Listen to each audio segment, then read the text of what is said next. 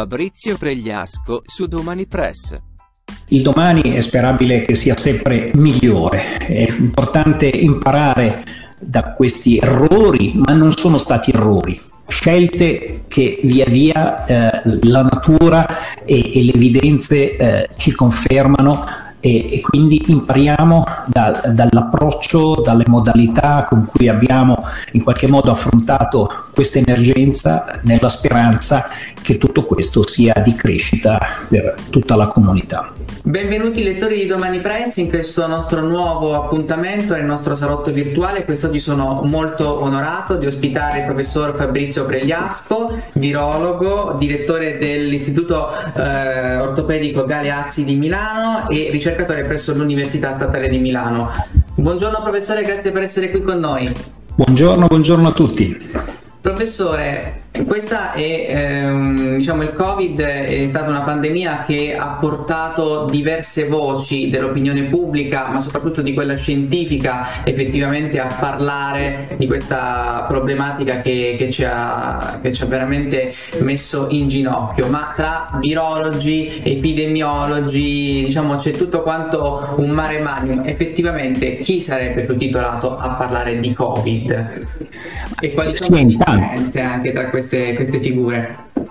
Allora, la dizione virologi in fondo è una semplificazione giornalistica che riguarda praticamente tutti coloro che con varia esperienza ma con approccio diverso si sono e si occupano di malattie riguardanti i virus. Per cui sicuramente ci sono medici specialisti in malattie infettive che si occupano della parte clinica, della cura di queste persone. Ci sono persone come eh, medici come me, specialisti in igiene, che quindi si occupano di eh, approfondire le metodiche di prevenzione dal punto di vista della prevenzione non farmacologica, quindi dei, delle disposizioni, uso di mascherine, quarantena e quant'altro, messa a punto dei vaccini, andamento epidemiologico. Ci sono dei biologi che si occupano della parte riguardante la diagnostica, ci sono tecnicamente delle persone che hanno in università un titolo di virologo in quanto docenti di microbiologia e virologia, di una parte che riguarda anche qui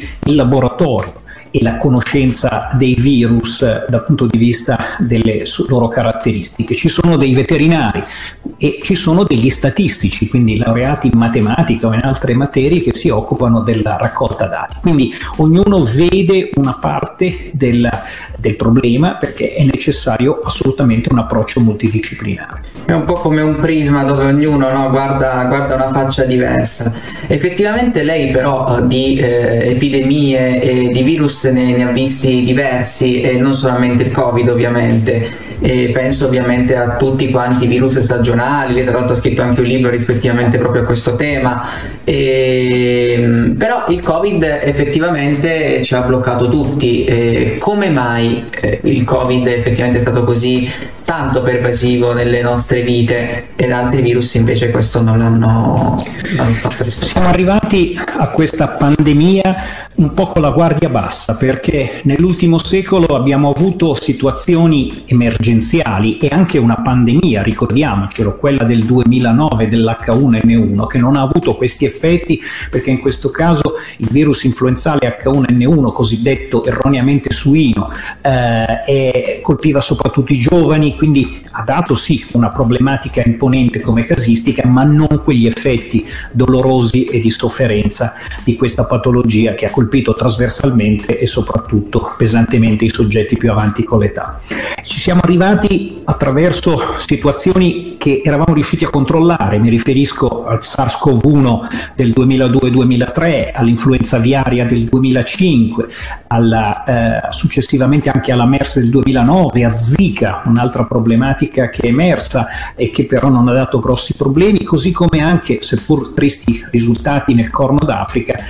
una riemergenza di Ebola. Quindi noi credevamo di essere più pronti, anche come Italia pensavamo di riuscire a bloccare l'arrivo dall'epicentro di Wuhan. In realtà le persone ci sono arrivate direttamente proprio per la banalità della gran parte delle infezioni che questa malattia causa e che oggi abbiamo ben chiaro, cioè inf- positività ai tamponi senza sintomatologia o banale sintomatologia. Tenete conto che eh, prima delle chiusure dei voli solo a Malpensa arrivavano ogni settimana con voli diretti da Wuhan, questa piccola cittadina sconosciuta di quei 12 milioni di abitanti, 20.000 persone, voli giornalieri Milano-Wuhan. Quindi in quel periodo, e ora ne abbiamo contezza, sono arrivate persone con sindromi influenzali, con condizioni non all'epoca individuate che hanno creato una specie di iceberg che si è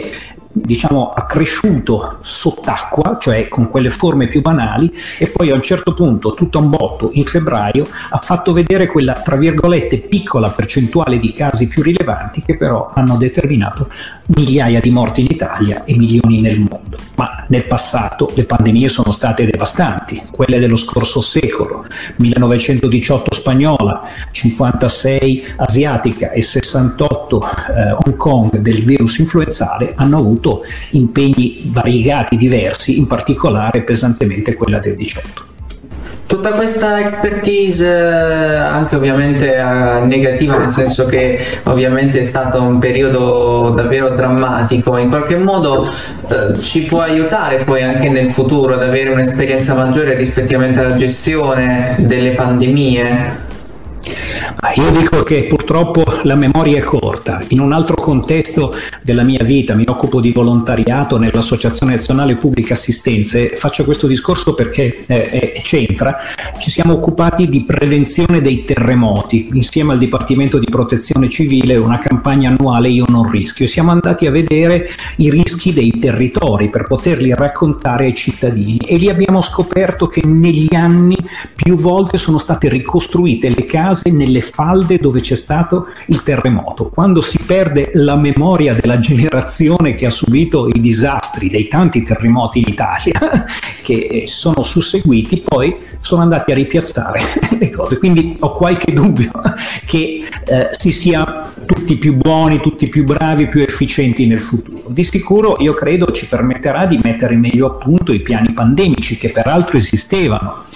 discussioni quanto fossero aggiornati e quanto eh, diciamo così eh, potevano eventualmente prevedere ulteriori aspetti, però davvero ogni virus che è arrivato, e questo in particolare, ha caratteristiche diverse più o meno spiazzanti. Come dicevo, anche io stesso all'inizio, nelle prime avvisaglie, avevo organizzato a livello dell'ospedale che dirigo una riunione e, e avevamo riguardato il nostro piano pandemico, l'avevamo aggiornato e sorrido un sorriso tristissimo al fatto di andare a, a quell'epoca aver censito quante tute avevamo, quante mascherine avevamo e ne avevamo, ritenevamo abbastanza, ci sono durate dieci giorni perché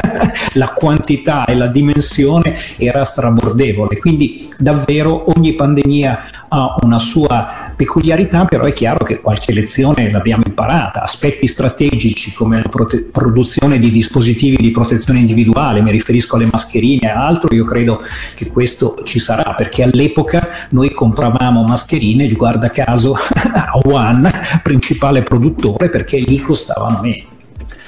Uh, a proposito di questo, One principale produttore di mascherine, um, si parla tanto dell'origine di questo virus, c'è chi ovviamente de, um, per ora la causa che questo virus sia fuggito effettivamente da un laboratorio di, di Wuhan, um, lei che idea si è fatto, altri invece pensano che sia un'origine di tipo animale, spesso i virus hanno questo tipo di caratteristica, questo passaggio da animale a uomo, mm, qual è la sua idea? Ma allora, le analisi genomiche che si possono fare oggi utilizzando i programmi informatici per le sequenze genomiche appunto isolate da questo virus e altri virus permettono di costruire una specie di albero ge- genealogico dei virus. E guardando questi alberi genealogici che cercano le similitudini fra le sequenze si vede una dire conseguenzialità tra eh, virus del pipi, coronavirus del pipistrello e quelli umani. Quindi una conseguenzialità che può stare e diciamo giustificare un'origine come tanti altri virus che zoonotici eh, ci sta. Poi che questo aspetto sia stato velocizzato da step di laboratorio e poi una perdita nel, nei sistemi diciamo così, eh, di contenimento di un laboratorio ad alta tecnologia sono aspetti verosimili legati al fatto che in diversi laboratori nel mondo alcuni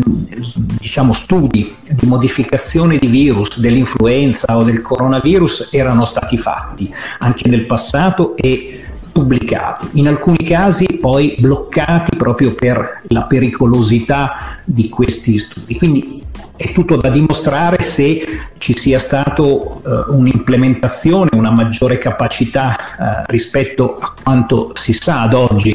uh, di questa capacità di manipolazione genetica, quindi come fosse un film di genere, tutto questo eh, è, è, verosimile. Chissà se si riuscirà a capirlo, ma io credo che o c'è una confessione o ci trova, sarà una confessione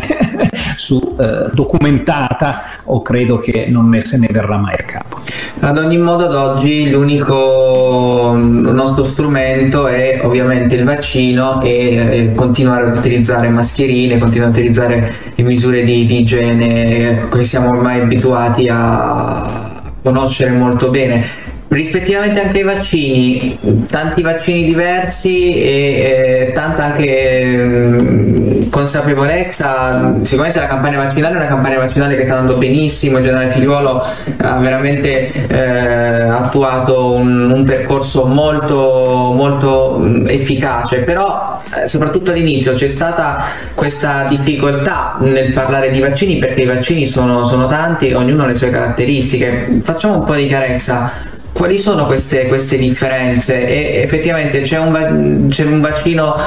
eh, più utile rispettivamente a un altro oppure è tutto scalabile secondo poi le generalità del, del paziente? Ecco. Allora, intanto è importante dire che ci è voluto poco tempo per avere a disposizione più di un vaccino. Per altre patologie come l'HIV siamo ancora privi ed è stato quindi un elemento veramente importante e anche eh, uno sviluppo, un'industrializzazione di una tecnologia che utilizza il genoma del virus eh, e che era già in pancia della ricerca ma non era ancora arrivato a essere finalizzato per l'esigenza di finanziamenti e di una spinta propulsiva che il Covid ha dato, in particolare di alcune nazioni che hanno creduto a questo. Gli Stati Uniti, pur con un presidente che non è stato un grande esempio dal punto di vista del comportamento, però ha foraggiato molte aziende, così come anche l'Inghilterra, e non a caso in questa lotta anche di disponibilità di vaccini come strumento geopolitico sono stati eh, le nazioni vincenti che hanno creato poi diciamo, quelle aspettative importanti e la difficoltà di, di avere a disposizione una quantità adeguata di vaccini. Ora, dopo un po' di tempo, come è naturale, la disponibilità c'è, nuovi impianti, probabilmente anche modalità per favorire la distribuzione di questi vaccini nel mondo a prezzi fattibili, quindi tutta una serie di discussioni tecnico ma soprattutto politiche ed economiche legate a questo, perché c'è stato un po' un sovranismo vaccinale, ogni nazione ha voluto accaparrarsi o ha cercato di accaparrarsi quanti vaccini più possibile per un interesse strategico, nazionale, politico. Vaccini però interessanti, 200 progetti che probabilmente arriveranno via via a, a finalizzare altre tecnologie, altre modalità. Hanno vinto diciamo, due approcci, quello, anzi l'approccio con l'utilizzo del genoma con due strategie diverse quello di Pfizer e Moderna, che sono riusciti a mantenere, a far sì che si conservasse un pezzettino di mRNA, di RNA messaggero del virus, ovvero della parte che ci interessa far riconoscere al nostro sistema immunitario, il famoso spike, l'uncino del virus per agganciare i recettori, o direttamente appunto inoculato con questo materiale protettivo, questo polietilenglicole, oppure sempre del DNA, cDNA, ma sempre che sequenzia genoma, che sequenzia lo spike, veicolato attraverso un vettore, un adenovirus inattivati per fare da trasportatori all'interno delle, eh, delle cellule. Quindi due meccanismi, uno molto più innovativo, l'altro comunque eh, interessante dal punto di vista anche metodologico, di fatto dal punto di vista del vissuto, della narrazione e anche di valori di di, eh, dire, di efficacia fanno sì che credo dal punto di vista del mercato nel prossimo futuro eh, emergeranno i, i, vaccini a mRNA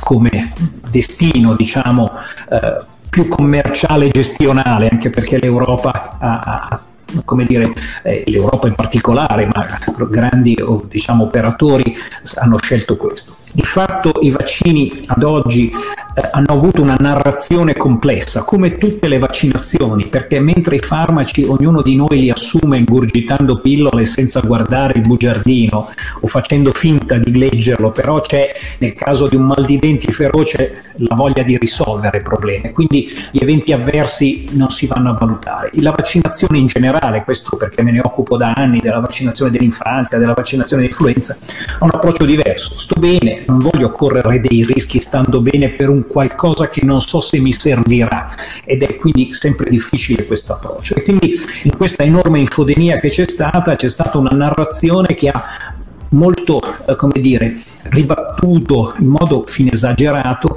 gli eventi avversi e poi prendendo di mira un vaccino che ha avuto, diciamo, eh, alcuni aspetti legati alla registrazione, alla dimensione del campione, quindi al fatto prima non usiamolo per, non usiamolo per gli anziani perché non ci sono dati, poi rovesciando eh, le, le, indicazioni, ma questo ormai credo l'abbiano sentito tutti perché ormai eh, tutti hanno capito questa cosa, però ha messo in evidenza un vaccino di serie A rispetto a vaccini di serie B.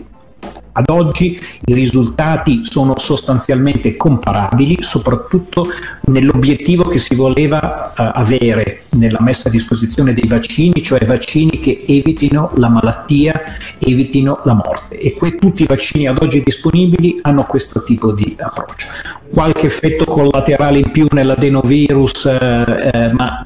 irrisorio e in questa fase la necessità di averlo subito, ora, in questo momento e di eseguirlo non ci deve far, come dire, pensare di aspettare perché ce n'è uno più buono o ritenuto tale. Ora qual, quale che sia, qualsiasi età abbiamo, vacciniamoci perché c'è ancora un'emergenza importante. Poi nel tempo si andrà a vedere e come stavo dicendo eh, si faranno delle, delle, delle, scelte in una situazione anche di minor rischio e di minor gravità della presenza della malattia per eventuali richiami perché non, ha, non sarà questa prima campagna vaccinale a risolvere il problema, ci vorranno poi dei richiami nei prossimi anni. Ecco, era proprio quello che gli volevo chiedere. Quindi intanto vacciniamoci, nel senso non c'è un vaccino di serie A e di serie B rispettivamente ovviamente al, a quello che, che, poi viene proposto, perché spesso oh, la disinformazione passa soprattutto da questo, cioè dalla, dalla, differenza che intercorre tra i vaccini e dalla paura di essere, diciamo, di somministrare un vaccino piuttosto che un altro. E poi ecco il futuro, quindi il futuro che effettivamente ci vedrà eh, sempre in allerta, quindi ci, il, terzo, il, terzo, richiamo non è così, così lontano, non è così impossibile.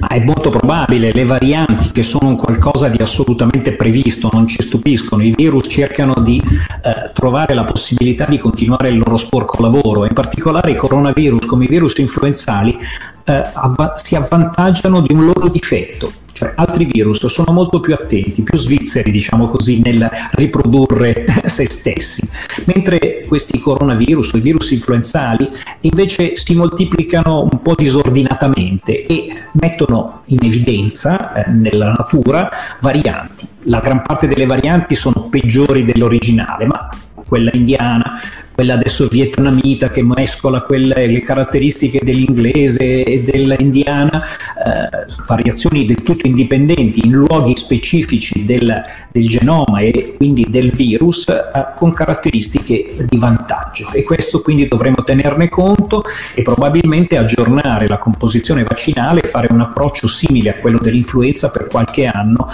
eh, con dosi di richiamo magari destinate ai soggetti più fragili e ai soggetti più esposti perché non riusciamo riusciremo ad ottenere in senso stretto l'immunità di gregge con questo primo giro, perché eh, l'immunità di gregge è un modello matematico che dice sopra un certo valore di soglia eh, il virus non riesce più a diffondersi, però in questa fase noi non riusciamo a vaccinare ancora tutta la popolazione, i più giovani da poco eh, hanno questa possibilità di vaccinarsi. Dai 12 anni in poi, ci sono studi anche per vaccinare dai due anni in poi e quindi rimarrà comunque una quota parte di popolazione che potrà fare da serbatoio per la, re- la continuità nel, eh, in quella che è la diffusione del virus e il mantenimento della catena di contagio. La convivenza sarà molto più civile con questo virus perché grazie al fatto che già abbiamo portato in cascina la protezione di una parte rilevante di soggetti fragili. Questi vaccini, come dicevo prima, sono fatti per evitare le forme gravi. Quindi può darsi che ci sia, grazie a queste riaperture,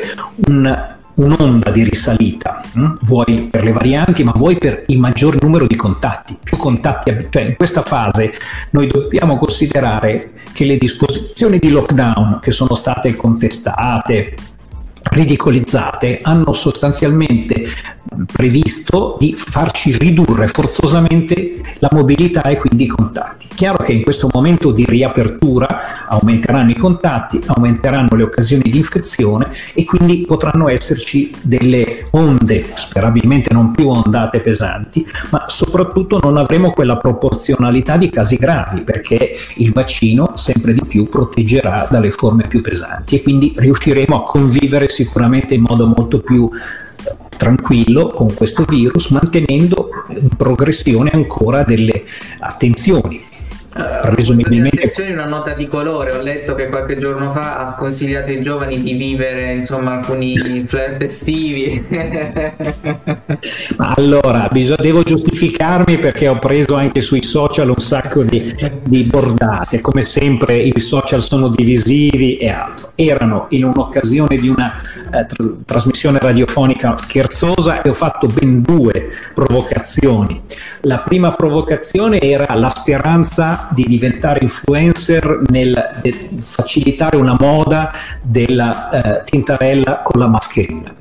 Non, non, credo che ci sarà. Mi piaceva come idea perché voleva dire una grande attenzione sistematica all'uso della mascherina, poi concordo che al mare non ha senso, però avercela sotto mano come gli occhiali da sole per i momenti di affollamento, di passaggio.